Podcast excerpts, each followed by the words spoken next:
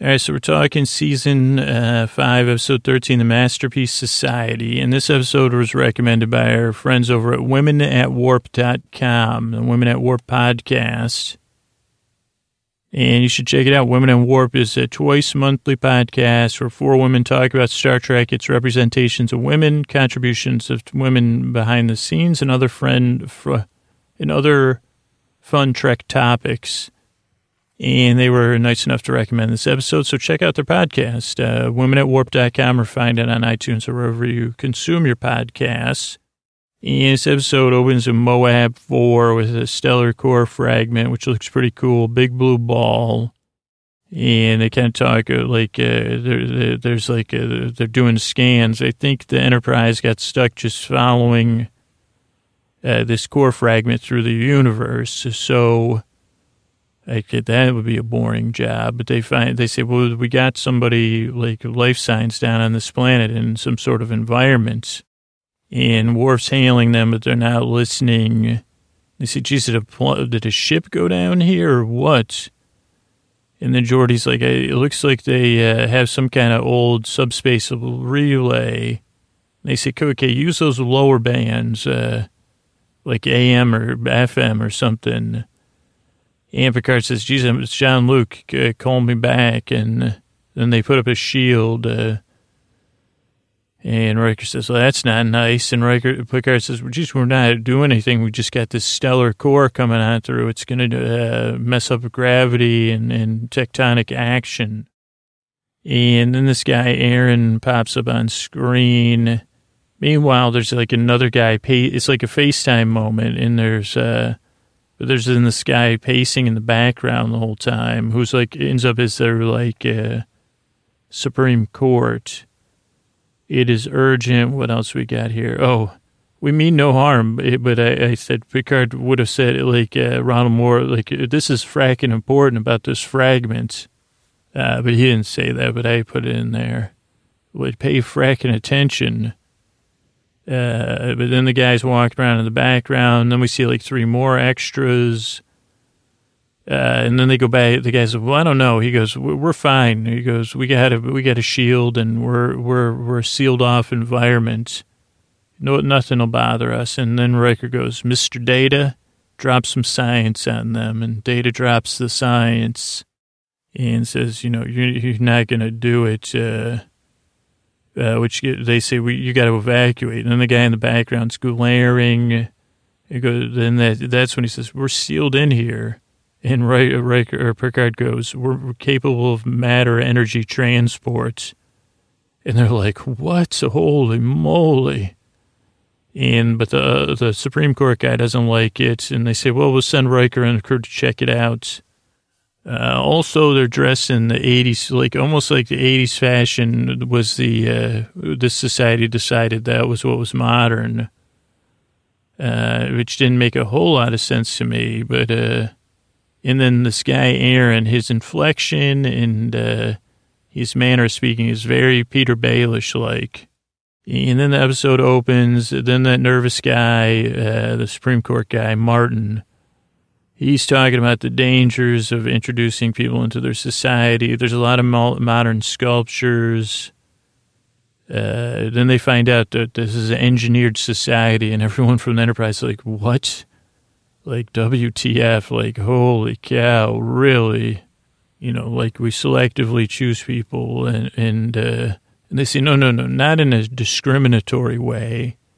You know, just discriminatory against genes and DNA." Like we're totally nice people, and everyone's like, Ugh. but Troi kind of finds it interesting because they think they're involved, evolved. Well, but they still need zippers and they have things with collars, but they're in a climate controlled environment. And their clothing's layered, which I would say is evolved for comfort in a controlled climate controlled environment because you say, okay, just keep it at 68 or 65 or 60 and then you layer your clothes. I'd say 60 would be my vote. But I know that's a little bit low, but then you say layer your clothes. Uh, but I don't know if like uh, you're involved. Why do you need zip? What's with the collar? Because you think they wouldn't have like cross breezes unless you want it. Uh, but let's see. Then they still need zippers. Uh, 745 was funny. Right, they have this modern sculpture. It's uh, seven minutes and 45 seconds. Riker really looks over the sculpture like twice.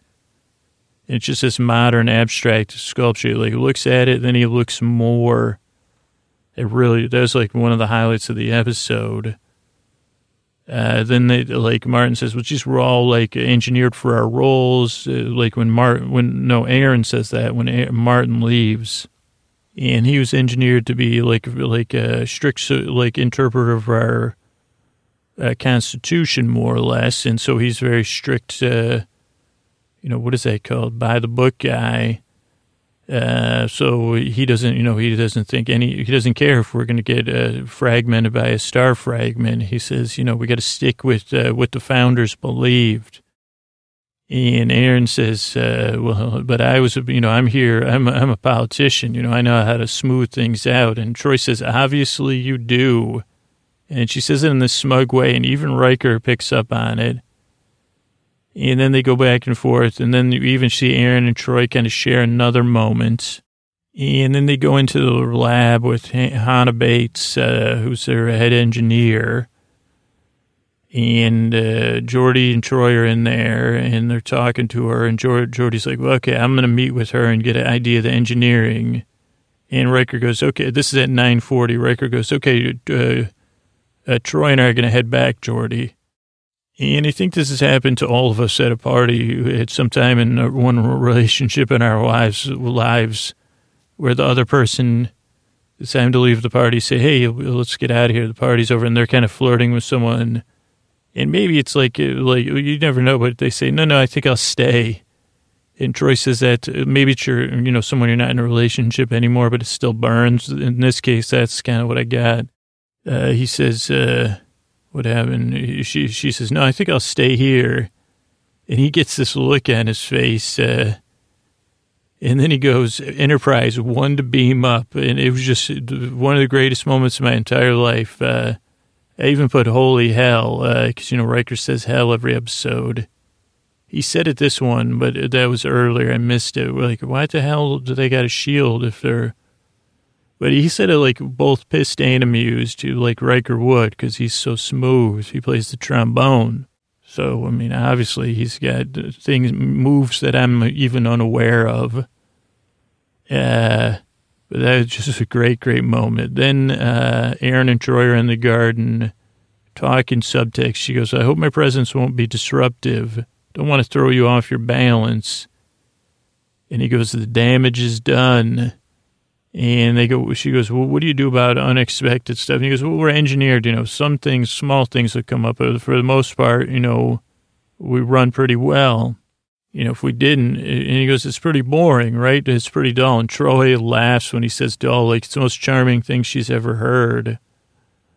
You know, I don't have a like like I I really like uh, like uh, the characters on the show. So like Troi and Crusher and Tasha like like but I don't have a crush on anybody. So, but I could say like if if she likes this guy who's charming and dull, like I'm just dull, so maybe she might like me. But I like uh, like uh, I don't know. I have too much respect for these characters. I just don't have a crush on any Star Trek characters. Uh, no, no, no. Any of those characters I just mentioned. Uh, but this is also when we see this, uh, like uh, Conor, Aaron Conor is very um, and this is when we get the Baelish moment for me because he says, she says, geez, like, uh, I find this all fascinating because uh, I'm a student of human nature. He goes, a student of human nature. And she goes, yeah, I'm the ship's counselor. He goes, oh, no work for here. You know, that's what it, like a classic line for all therapists is, I don't need therapy. I'm totally, uh, she, she, she just lets it slide by.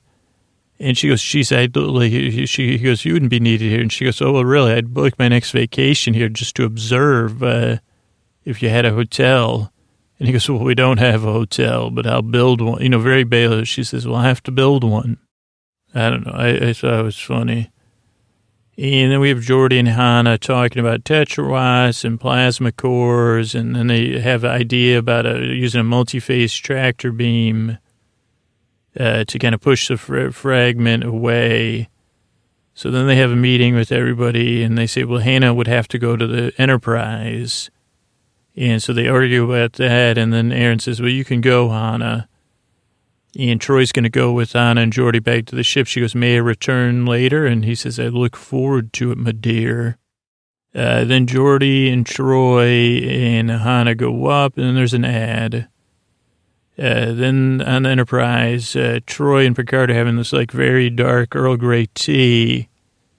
And that's when we have this opening, you know, that, like, I talked about the opening where Picard kind of says, geez, they've turned a dubious scientific endeavor into a dogma. And she goes, You don't approve of it? He goes, This isn't a bad idea. It's time long past. Uh, Troi says, It's going well. And he goes, No, no, no. They've given away their humanity. He goes, The things they're trying to get rid of self discovery, unknown, those are the qualities that make life worth living. He goes, You know, you like, we're made of mistakes. Uh, hint, hint, hint. And Troi says, Well, geez, I'm just trying to figure it out. And he goes, This Conor, he seems like a reasonable guy. She goes, Oh, yeah, I find him very, this is funny. She goes, I find him very reasonable, open to suggestions, thoughtful, quite disarming, the perfect uh, uh, administrator. I put subtext for a lover because that's really what they're talking about. And he goes, Really, you admire him? She goes, Yeah, yeah. Uh, he cares about his people. And Picard says, well, then hopefully if he's a good leader, he'll make the right decision and people will follow him.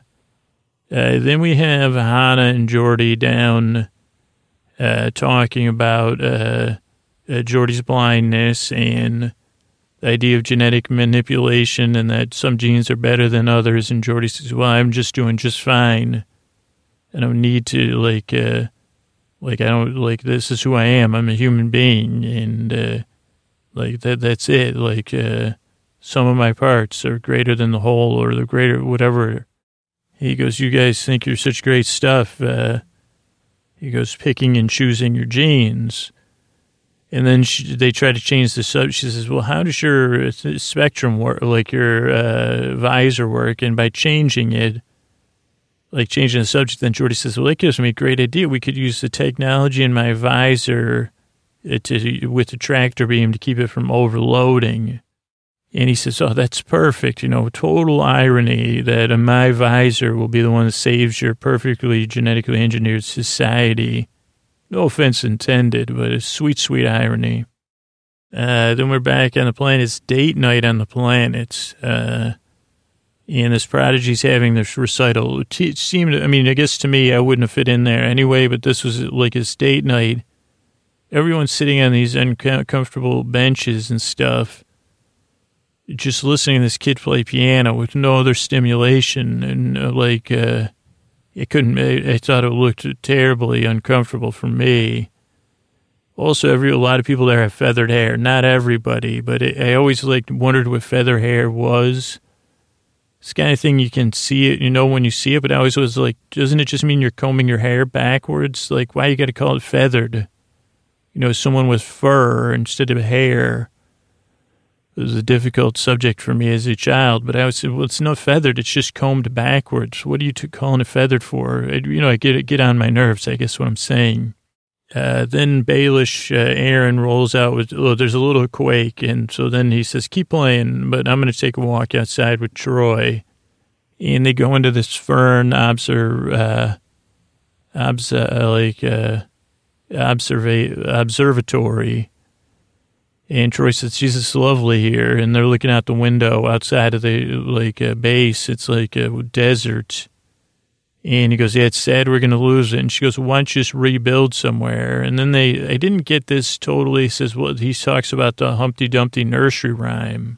Which I said, well, why would your parents tell you that if you're perfect? Humpty Dumpty, like they share a moment though, because he says Humpty Dumpty, blah, blah, blah, and then they say put, fell off the wall, broke, and they put him back to tried to put him back together again, but they couldn't, or whatever the proper Humpty Dumpty is. And they say, why do you tell kids weird fairy tales? And Troi says to prepare, prepare them for times like these. Uh, and he goes, uh, fragile as an egg and impossible to reconstruct, just like our society. And she goes, geez, I wish I could help. He goes, well, you have been a help. You've been my counselor. And Troi goes, counselors like uh, indicates uh, professional distance. I'd rather think we're friends.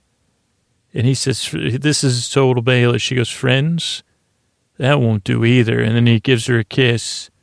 He says, will it? And she goes, Aaron.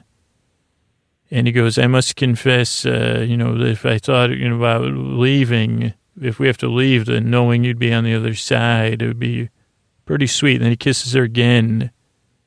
And she says, This is wrong. And I couldn't tell if he said, uh, either says terribly wrong or certainly wrong. And then kiss, they start to really kiss. Then there's a commercial so everybody could get a tall, cold glass of water. Then we see Geordi and Hannah talking to Picard and Riker about the visor breakthrough, 300% increase in efficiency. Riker's like, that's not enough. And then they said, well, we'll fix the shields up too. Need about 50 engineers down there. Uh, then we go back down the plant. There's like this overhead shot of Troi playing notes on a piano for a little while. And uh, like we see that they're shard cross lovers. I thought that was funny. Star shard cross lovers, uh, Troi and Aaron. Is that it there? Yeah, I guess because they talk like about uh, that last night was a bad idea, and Troi says it shouldn't have happened, you know. And obviously, we are Star Shard Cross lovers because I couldn't. And then he says, Well, if we leave the planet, we could probably go out. And she goes, You know, you no, this isn't this isn't a bad idea. I'm going back to the ship. Uh, and then as soon as they say that, then Hannah and Geordi show up and they say, We're bring, We need to bring 50 people down to fix the shield. And uh, they say, What do you think, Aaron? And he goes, Is there no any other choice? They say, Nope. And then he goes, All right. Quinny. Oh, then there's a little mini cake. Tries bent. I don't know. Maybe that says transport. Then Aaron walks off, and then Troi has a sad look and but stern. Then there's captain's log because uh, it's the big day, the fragment move, and he says, "You may proceed, Mister LaForge." Uh, and then they need more power, so they reduce the life support to minimum, and then they. Uh, they're like they're trying to increase the power of beam. Then life support goes down. Then they move the shard 1.01 off course. That's not enough, not yet. They lose two emitters. Uh, then there's down to like 15 seconds of life support. Then five seconds. Then 1.18, and then no, and then uh, they're not there yet. And uh, Picard says, "Mr. LaForge." He goes, "Yes, sir." But then they got it. 1.2. They got it. So they call back and they're like, Success, Mr. Conor. He goes, Geez, I can't express my appreciation. He goes, Is Hannah there? To, and he goes, Hey, we look forward to when you get back, really honoring you appropriately. And she gets the sad face and crosses her arms and walks off. Then there's another ad. And then there's a captain's log supplemental. And uh, I said, okay, we got that shard moved. And Riker's like, geez, that should do it. We did great. Uh, this is 30 30. Nothing. What does that mean? I don't, nothing. Oh, he goes, you need anything else? And uh, Aaron says, would you mind telling Deanna Troi, I'm sorry I didn't uh, get a chance to say goodbye? And Riker gives him like this knowing look. He goes, yeah, no problem. I'm sure she'll feel the same way, man. Uh, totally. Then they get a call. Oh, there's a breach in the biosphere. And Hannah's like, geez, I'm not sure if I could seal it. Uh, and then Geordi says, huh, you mind if I give her a hand? And Hannah's trying everything. Uh, amazing, something good, amazing good. Uh, but Geordi's kind of standing behind her.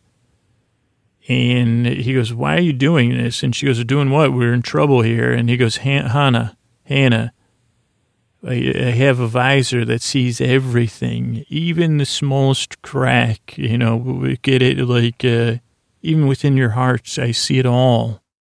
And I'm saying like, these two should have been the two that just got together. I mean, the way that like uh, he sees it the, the deep on the inside, I can see a crack. Uh, like uh, the sunshine needs to come in.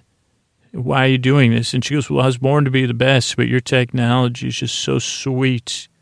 Uh, I can't, you know, I can't live back here.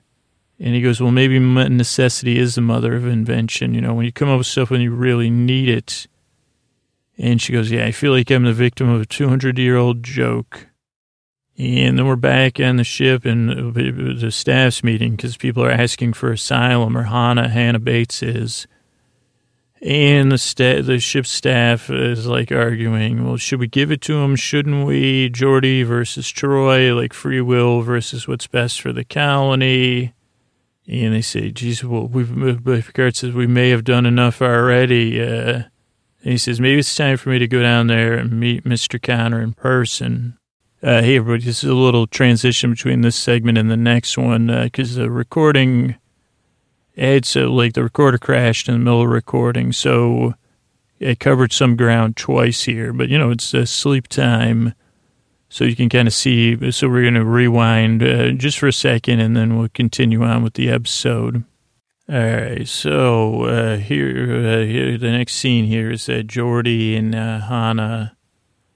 Uh, Geordi's tired, and they talk about kind of being like blindness and how they don't have blindness, and uh, has Geordi always been blind? And Geordi says, Jesus, like, uh, you know, good thing I was born in, in Earth. Uh, and Hannah kind of talks about Jesus, uh, like, uh, well, it's just rough being blind. That's what our founders would have thought. And Geordi says, well, you know, I like, I got something to contribute. And, and then they change the subject. So they talk about the visor and how it uh, scans the electromagnetic scan spectrum between 1 hertz and 1000 tetrahertz, and converts those frequencies and transmits them. And then Hannah talks about the data conversion rates and uh, they talk about compression and sensory overload. It's just interesting. And then they just got an idea. Just, geez, what if we use the same idea for the tractor beam to move the stellar core away from your planet? That way it doesn't overload the emitters, because that was what the hangup was. They're like, well, we don't have the power to push the tractor beam. But Hannah kind of had an idea, so they say, okay, let's try that. And they say, okay, let's do it. That's a great idea. And then Geordi says, hello, irony alert. That's great if it was my visor that saves your perfect society. No offense. And then uh, we get on to, back onto the planet. It's date night, and there's this prodigy kid recital, like a piano recital. Looked to me like a, uh, no offense to the kid playing the piano, or to the people just sitting there on uncomfortable benches watching him play the piano because I do love classical music. But this looked terribly like like like I definitely I mean obviously I would be out on that society anyway. But I mean, how could you? If I don't know, it didn't look like a very pleasant evening, but it did seem like it was date night, and it wasn't just the regular people there on dates. Uh, like, but then there's a little, oh, also a lot of feathered hair 19 i think this was 1992 so i don't know. Again the 80s influence uh, still not even sure what feathered hair is but i guess i know when i see it. And honestly i still don't like i remember a couple of my friends saying well i'm to feather well you see i feather my sides or what and i said i don't know. I, I guess i didn't that was back when i was in fur denial i thought well maybe I, maybe what's on my head isn't fur and one day I'll be able to do these things my classmates do with their hair. Not that I have animal fur. But uh, so I think like like I had some kind like I would hear what people said when they feathered. It doesn't it just mean freaking comb your hair back? I mean I, that's when I never got. It. I guess I don't want mean to be agitated, but it's like because uh, I'm not really. But doesn't it just mean comb your hair back? What the heck is feathered or like brush it a lot? I guess that's the other thing. In this podcast, I use a lot of extra words, but in my normal life, I say, well, just say you're combing your hair. Why you got to use feathered? You just say you're combing your hair back. So I guess like another reason I wouldn't fit in on this planet. Feathered hair. I mean, genetic. they'd say genetically your skull doesn't have human hair follicles.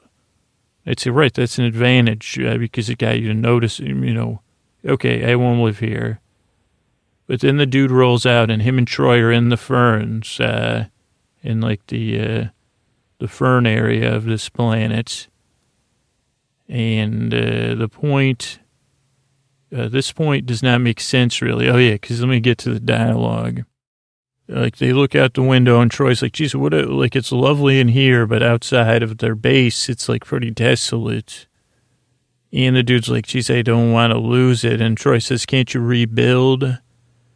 And then I didn't, I, I guess I get it, get it a little bit, but the guy tells uh, this nursery rhyme that he heard, which is it really, uh, you repurpose it, they didn't even repurpose it. They're supposed to be genetically superior and they just said Humpty Dumpty sat on a wall, Humpty Dumpty had a great fall, and then they say together, all the king's horses and all the king's men couldn't put Humpty together again.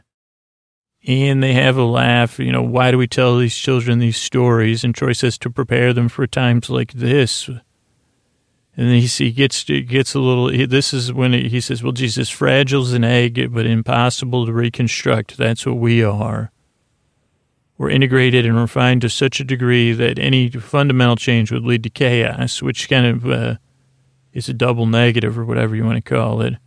She says, Geez, I'm sorry. I wish there was something to help. And he says, You have. You've been my counselor.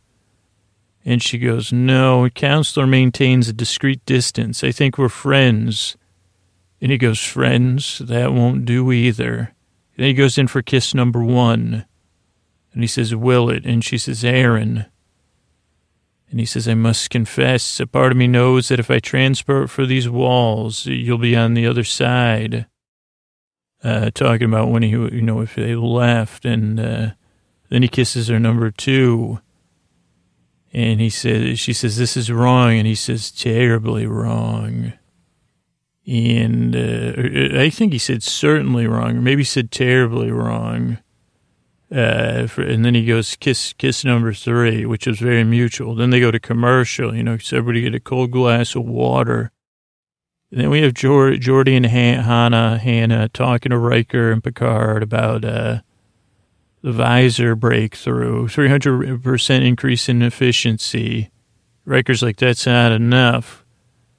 And they're like, yeah, but then we can refine the shields. Uh, uh, then it's the next day, like the morning, you know, morning, uh, and there's an overhead shot of Troi playing on the piano, just some notes. And it looks down on her for a while, and then Aaron comes out, and we see that it's a star-crossed lover situation. Because he says, Hey, you're up early. She goes, I'm going back to the ship. Uh, we can't see each other again. He says, Why? And she says, Well, it's the right thing to do. And he says, Well, Jesus, are you mad? And she goes, Yeah, they shouldn't have let this happen. And uh, he says, Deanna.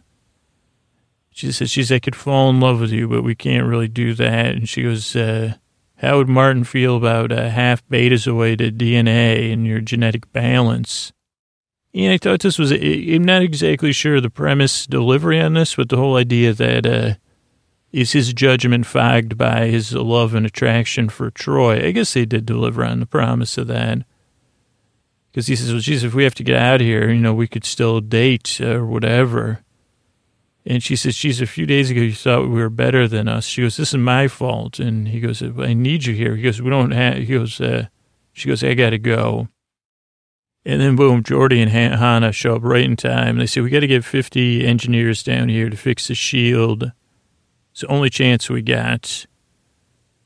And a tries bent. I don't know what that means. And then there's a mini quake. Uh, no other choice. Tries bent. Maybe transport. I don't know. Uh, transport in. Maybe that's what I said. Uh, then there's a mini quake. Then Aaron walks off sadly. Troi has a stern look, and then there's a captain's log. Uh, supplemental. It's a big day. They're going to move the fragment. Uh, Picard says, You may proceed, Mr. LaForge. Uh, then they need more power, so they reduce the life support to minimum, and they must increase it, and their stuff starts to fail. And Hannah and Geordi are working hard. 1.01, they're not there yet. Uh, then they lose two of the emitters are down. They have 15 seconds of life support, and they're at 1.18. And then they say, no, no. And then uh, Picard says, Mr. LaForge. He goes, yes, sir. And then they bring power back online and they're at 1.2 and they're like, we got it. We did it. And then they call the colony. They say, Mr. Conor, success. He goes, I can't express, express my appreciation. He goes, is Hannah able to hear me? And she goes, yeah. And he goes, I look forward to having you, uh, honoring you appropriately when you return. And she crosses her arms and makes a sad face and walks away. And uh, then uh, uh, there's an ad, and then there's a captain's log supplemental. You know, we move the shard. Uh, Riker's finishing up on the planet. Riker's like, all right, I should do it. And then the crew starts to leave. And he goes, is there, there's uh, nothing else, huh? And then this 3030 uh, left, and then the alarm goes off, and they say, oh, no, wait, first counter says, hey, by the way, uh, thanks for your help. Uh, could you uh, tell Deanna Troi I'm sorry I didn't have the opportunity to say goodbye personally? Riker gives him this knowing. He goes, I'm sure she'll feel the same way. He gives him this knowing look. Uh, then, the, then, uh, I'm sure she'll feel the same way. 30-30, that was. Yeah, then there's a breach in the vi- biosphere, and Hannah's not sure if they could seal it. And Geordi's like, huh, that's interesting. Mind if I give you a hand? And then Hannah's trying to do all this work, and Geordi's kind of looking over his shoulder. He goes, yeah, that's amazing. Great. Uh, he goes, why are you doing this? And she goes, what do you mean? He goes, he goes, Hannah, I got this visor. I can see everything, even the smallest crack. It's Subtext City. Crack all the way on your deep inside within your heart. And he goes, why are you doing this? She goes, geez, after seeing your tech, I can't even, she goes, ours is so weak. I can't, uh, I was born to be the best uh, engineer. And since you've been here, I realize that, you know, we're living in this uh, thing and they say maybe the necessity really is the mother of invention. When you really need it, you figure this kind of stuff out. And she says, I guess we're the victims of a 200 year old joke. And then we cut back to the ship, and Picard's talking about asylum. Uh, that Hannah's asked for asylum, and then I said, "Well, why shouldn't you know?" They're, they're, it's like uh, all, all the top level crews going back and forth about what they should do. And Geordi's like, yes, but then they're talking, Troi's kind of like, well, what's free will versus what's best for the colony? And Picard says, well, we may have done too much to help them already. And he said, I think it's time for me to meet this Mr. Conor. Now, this is Aaron Conor, remember, not John Connor. I also, this scene, Worf, I, I, I, think I need a personal Worf because Worf raises his hand. He goes, why don't we just help them? Like he always, uh, even when he's speaking normally, a lot of times he raises his voice in an aggressive way. And that really tends tends to kind of like I like get a like I, I need someone to help me like with that. Well, she's like, this is just how I say things, Drew. And they say, okay, like if Worf did that all the time, maybe I would get adjusted to when other people raise their voice, and then I like say, well, I need to switch on my ENA authority emitter beams. Uh, so anyway, then uh, they're at, Riker and Troi are on the lift. Uh, this was a good scene. And uh, Troi says, stop the lift. And she goes, Captain, I got to tell you something. I've used poor judgment, unprofessional. And Picard says, what is it, counselor? Take a deep breath. And she said, Conor and I have a relationship. A non-relationship, uh, there's like this, uh, this Picard grimace and swallow she goes, she said, he goes, I see. And she goes, yeah, it should have never happened. It was, uh, it should have been, I should have thought about it. And he goes, what is your status now? And she goes, I don't intend on seeing him again. Uh, and he has this thoughtful eye movement during that point. And he goes, well, do you now want to come? She goes, no, no, no. I think I should go along, uh, but I wanted you to know. He goes, all right. She goes, she said, I just wanted to help, uh, and Picard says, geez, again, he reflects this, you know, his ideas, which are kind of the positive ones. He goes, we went into this with the best intentions. We all make mistakes. Uh, nobody's perfect. That's what being human's all about. Thanks, thanks, Jean Luc. So let's see. Then we're back on the planet. Uh, they're debating there. The big three people from the planet, Hannah, Martin, and Conor.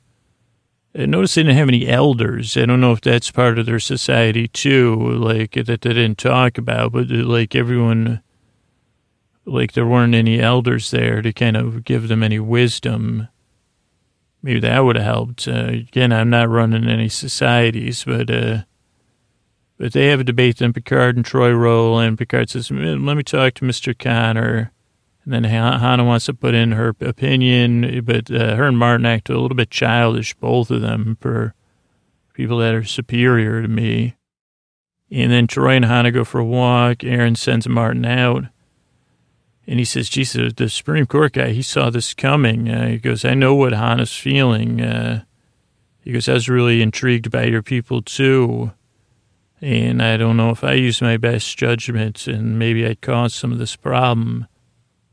And she says, geez, I don't know what I'm going to do. I don't know how we fix this. And even Picard says, well, geez, I wish I could see a way to fix this too. And they say, they go back and forth. They say, well, what are we going to do? I was born to govern it, not demand, dismantle it. And Picard says, well, I got to, you know, keep, make, err on the side of human rights.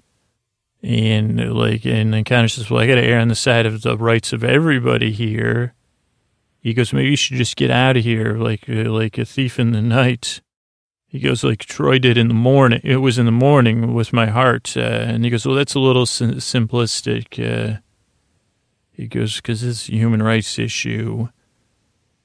And again, they kind of talk about it. And Picard says, well, you're going to have to figure this out. You're the leader.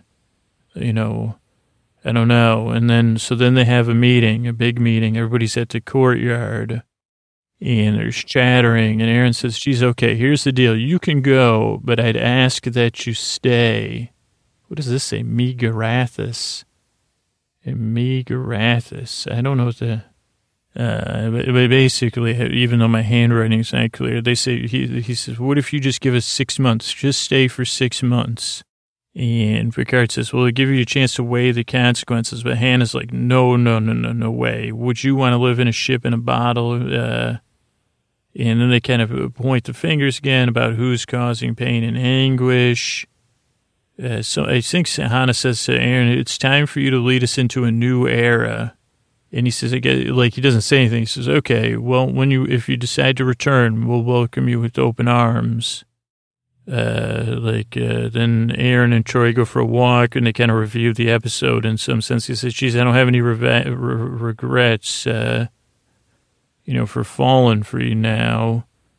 But uh, it's going to be interesting picking up the pieces here. And I'm just not just talking about my entire engineered society. I'm also talking about, you know, my heart. And I don't know, he goes, all the, and then he really, like, uh, like burns her. He says, Jesus, hard as I try, I can't believe I fell for someone, uh, you know, I have all these genetically, uh, uh compatible women, but I fall in love with you. I guess this is bad. He goes, uh, perhaps it's your inner imperfections which make you so unique. Uh, but I'm in love with you, Deanna Troi, and I always will be. She said, thanks a lot. Uh, she, she goes, by the way, you're supposed to say that in much subtler and surface terms, but it is charming because it is true in some and that's it. And then uh, Total Burn, I put, uh, I Will Always Love You, Whitney, like the Whitney Houston song. And then there's a shot of the Enterprise, and Picard's holding the crystal. And Riker comes in. They got 23 people on board.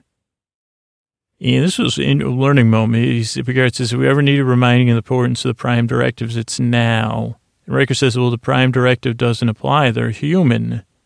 Picard says, really? Uh, well, our presence uh, messed it up. He goes, it's, he goes, we have to have responsibility. And Riker goes, we stopped that core fragment. And, I, you know, I also mean more than just a, he goes, a fragment of a heart, too. And he goes, yeah, well, we're just as dangerous as any core fragment. And then they say the lovers of the Enterprise, just as dangerous as any core fragment could be. And then the episode comes to a close. All right, so the Prime Directive came up on this episode eh, because I, actually I didn't know that the Prime Directive did not apply to people, humans. So I wanted to learn a little bit about it. And there's a lot of good articles out there that maybe we'll cover over this. But uh, this one's from the Memory Alpha Wikia. Uh, Prime Directive, also known as Starfleet General Order 1 or the Non Interference Directive, was. Uh, one of the most important ethical pr- principles, non-interference with other cultures and civilizations.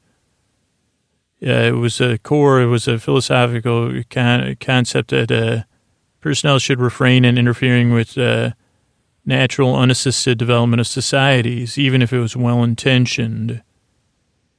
Uh, and uh, it was so fundamental that all Starfleet officers swore to uphold it, even at the cost of you know anything. It's a precursor, though somewhat undefined. It can be traced back to John Archer's uh, and Phlox's uh, ethical dilemma when they dealt with two spe- species, one that was doing well and one wasn't so, doing so great, and they had to kind of come up with a doctrine that humans should, like, when sh- should it, what should we do when we're out in space interacting with life forms and to not uh, interrupt the national natural evolutionary course, um, you know, not to play God, basically. And uh, fundamental principles were important part as early as 2152, but not a general order till 2168. So not that far off. You know, some of you what is it, 2617? Oh, maybe not. We, we don't, we don't got to worry about it. Uh, directive remained until the 24th, 24th century, applied to Starfleet, merchant marines, but not regular citizens. It was a complicated order, had 47 suborders, uh, and but a high level summary was no identification of self or mission, no interference with the social development of said planet, uh, I don't understand that. Uh, the directive provided guidance on what considered a prohibited interference, covering such matters as giving them knowledge of other worlds, uh, providing tech or science, uh, taking actions that would affect their development, uh, taking actions that support one group over another, helping them escape negative consequences of their own actions uh, getting them out of natural disasters, uh, even, uh, hmm, even if it, uh, yeah, uh, subverting or avoiding uh, the application of society's laws that we saw recently at Justice, interfering with internal affairs. And it had, there's a lot more on this thing. There's a couple other articles I found. I'll just go to one tonight because uh, there's a longer one about uh, about it that we'll use another time. But this one's from Forbes, and it uh, raises a question: uh, Is the Prime Directive ethical? It was written by Janet uh, Stemwedel. It was from August twentieth, uh, twenty fifteen. within Star Trek, the Prime Directive is crucial regulation. I'm going to try to paraphrase. How well does it work as an ethical rule? It prohibited interference with other cultures and civilizations. In particular, it's uh, attempted aimed at preventing interference with the internal development of civilizations less advanced. Even though Starfleet officers take an oath to uphold the Prime Directive, even if it means uh, sacrifices, it is not inviolable. V i o l a b l e inviolable uh, Kirk violated it with regular regularity, and uh, like uh, some people would it strictly adhered to it. But how does it fare as a general approach to ethics of sharing a universe? Uh, the Prime Directive reflects a consequentialist approach, a commitment to reducing harm, and a Kantian commitment to respecting others' autonomy. Uh, built into the Prime Directive is an assumption that cultures cultures are better off left to their own devices. Devices, devices could mean social practices or technologies, and that interference by Starfleet, even if well intentioned, it could mess up things in unanticipated ways. And if the culture in question is left to deal with the unintentional consequences, it might be worse than their own free choices. It also embodies an anti colonialist ethos, a commitment to respecting civilization's values, beliefs, and practices rather than imposing better ones upon them. Well, so far I like it uh, very good. Remember when Star Trek started, it was during Vietnam, uh, the author says. Uh, as well as a policy of non interference reflects a particular attitude to studying other cultures, uh, Namely, you're trying to understand how the culture and its members would behave if observers weren't there. Intervening is presumed to contaminate natural behaviors and authentic causal chains, uh, including indigenous technologies that flow from them. Uh, note that even observing the culture can interfere with it, which we found out. Uh, this is not quite the same as a measurement problem for quantum mechanics, where our own measurements of such systems involve hitting them with uh, photons or electrons uh, to the system we're trying to measure. Okay, that's over my head. Rather, it's more like the problem primatolog- primatologists encounter in field studies uh, of whether their presence, if noted by the primates, uh, uh, messes up their behavior. If your concern is not to change the natural behaviors of the development of alien citizens at any cost, your best bet is to stay home rather than explore new worlds. Uh, but page two of the article says, it, but it, it does line, line up with uh, strong moral intuitions that we should respect the autonomy of other cultures and strive not to inflict unintentional harms on them. It also bumps up against the fact that Star Trek is all about the ethical project of sharing a universe. Sharing a universe with another culture is a different kind of project than treating a culture as an object of study. I like this a lot. Sharing a universe uh, puts you in a different relationship than you would be with photons. Uh, you're trying to understand, you know, something like that. And there may be circumstances where choosing not to intervene results in not going well. And there's a way that which respecting autonomy by withholding information might be seen as a paternalistic move. Sharing the universe with other beings involves a reciprocity. Even if technological technological attainment is different, it means recognizing you are owed the same moral consideration. Uh, maybe this is why the Prime Directive is not an, an exceptionalist rule even if Starfleet ought not to play God nor use its superior technologies, ultimately ethics may require that we trust other civilizations to choose their own paths, even as they grapple, this is direct quote, with the possibilities presented by contact with Starfleet. Really, sharing a universe in itself is in a kind of intervention. The trick is finding a way to share it on something like equal terms. So that's a great article by that's by Janet Stemwedel over on Forbes. Uh, so yeah, I guess uh, that I really that, that's and I'll link to it in the show notes. And good night.